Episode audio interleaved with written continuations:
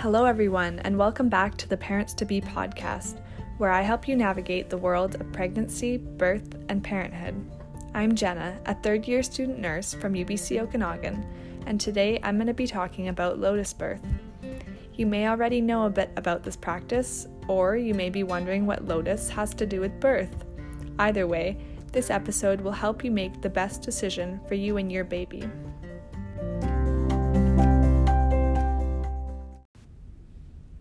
Before we get into it, it's important that you understand the structures that we'll be talking about. The placenta is the amazingly complex organ that develops inside your uterus during pregnancy. It is essentially what gives your little one life by providing oxygen and nutrients and removing waste. The placenta attaches to the wall of your uterus, and the umbilical cord connects the placenta to your baby. Usually, the placenta is delivered within 30 minutes after childbirth, if it is retained, infection or hemorrhage can occur. In most cases today, the umbilical cord is cut soon after delivery. However, there are various different beliefs and practices. Early cord clamping is when the umbilical cord is cut within 60 seconds after delivery. Cutting the umbilical cord 1 to 3 minutes after delivery or after the cord stops pulsating is known as delayed cord clamping and lotus birth is the less common practice of leaving the baby attached to the placenta and allowing the cord to naturally separate from the baby. So, you may be wondering what is most commonly practiced today. Currently, the World Health Organization strongly recommends that the umbilical cord not be clamped earlier than one minute in preterm or term newborns. So, in most cases today, the umbilical cord is cut around one to three minutes after childbirth However, there are some reasons why the cord may need to be cut immediately postpartum.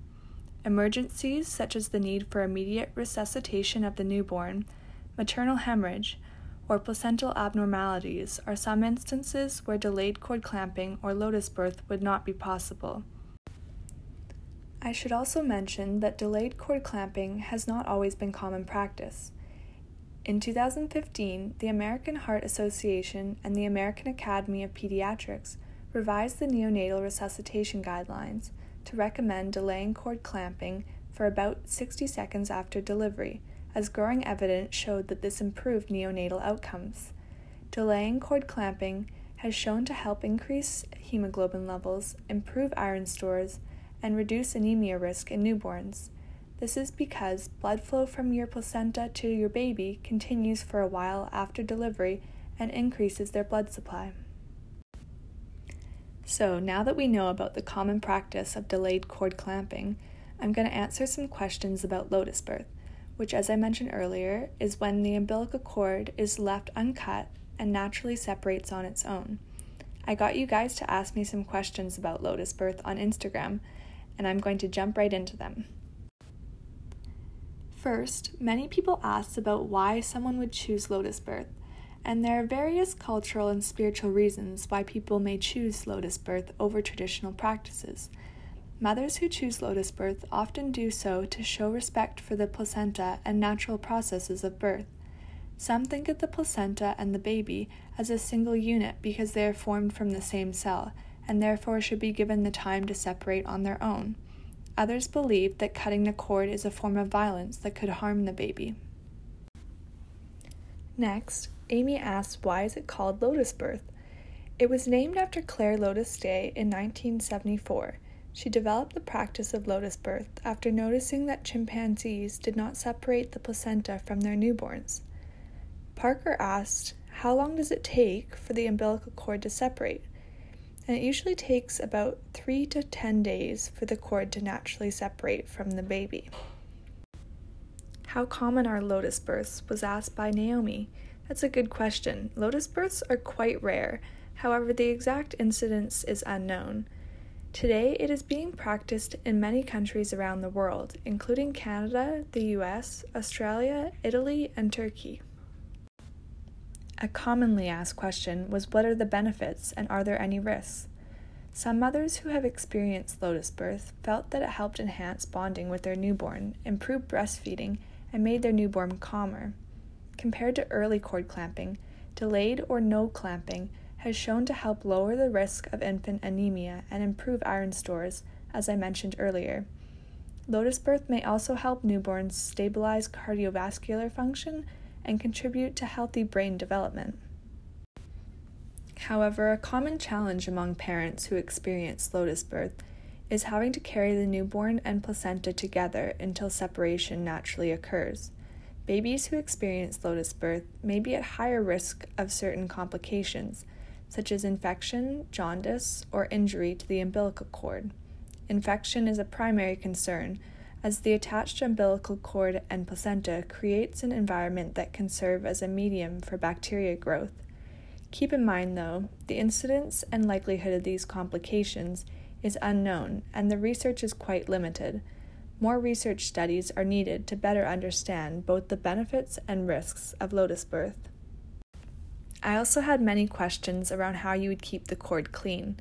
After birth, the placenta is washed, salted, and wrapped in fabric or placed in a bag.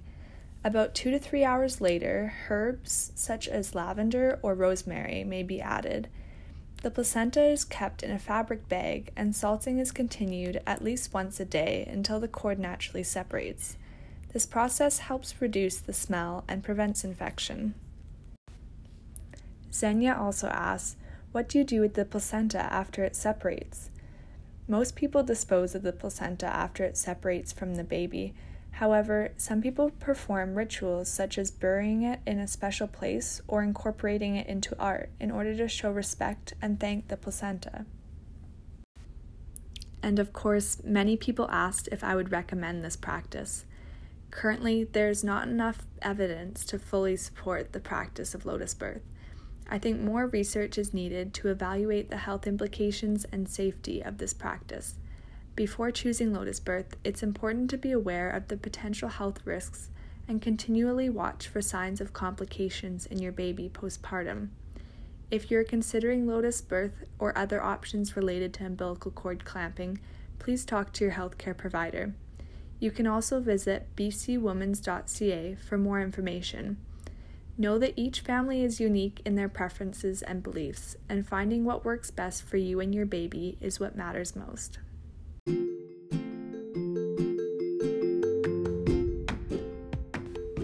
I recognize that was a lot of information to take in, and as a soon to be parent, you're likely feeling overwhelmed by all the options and decisions ahead.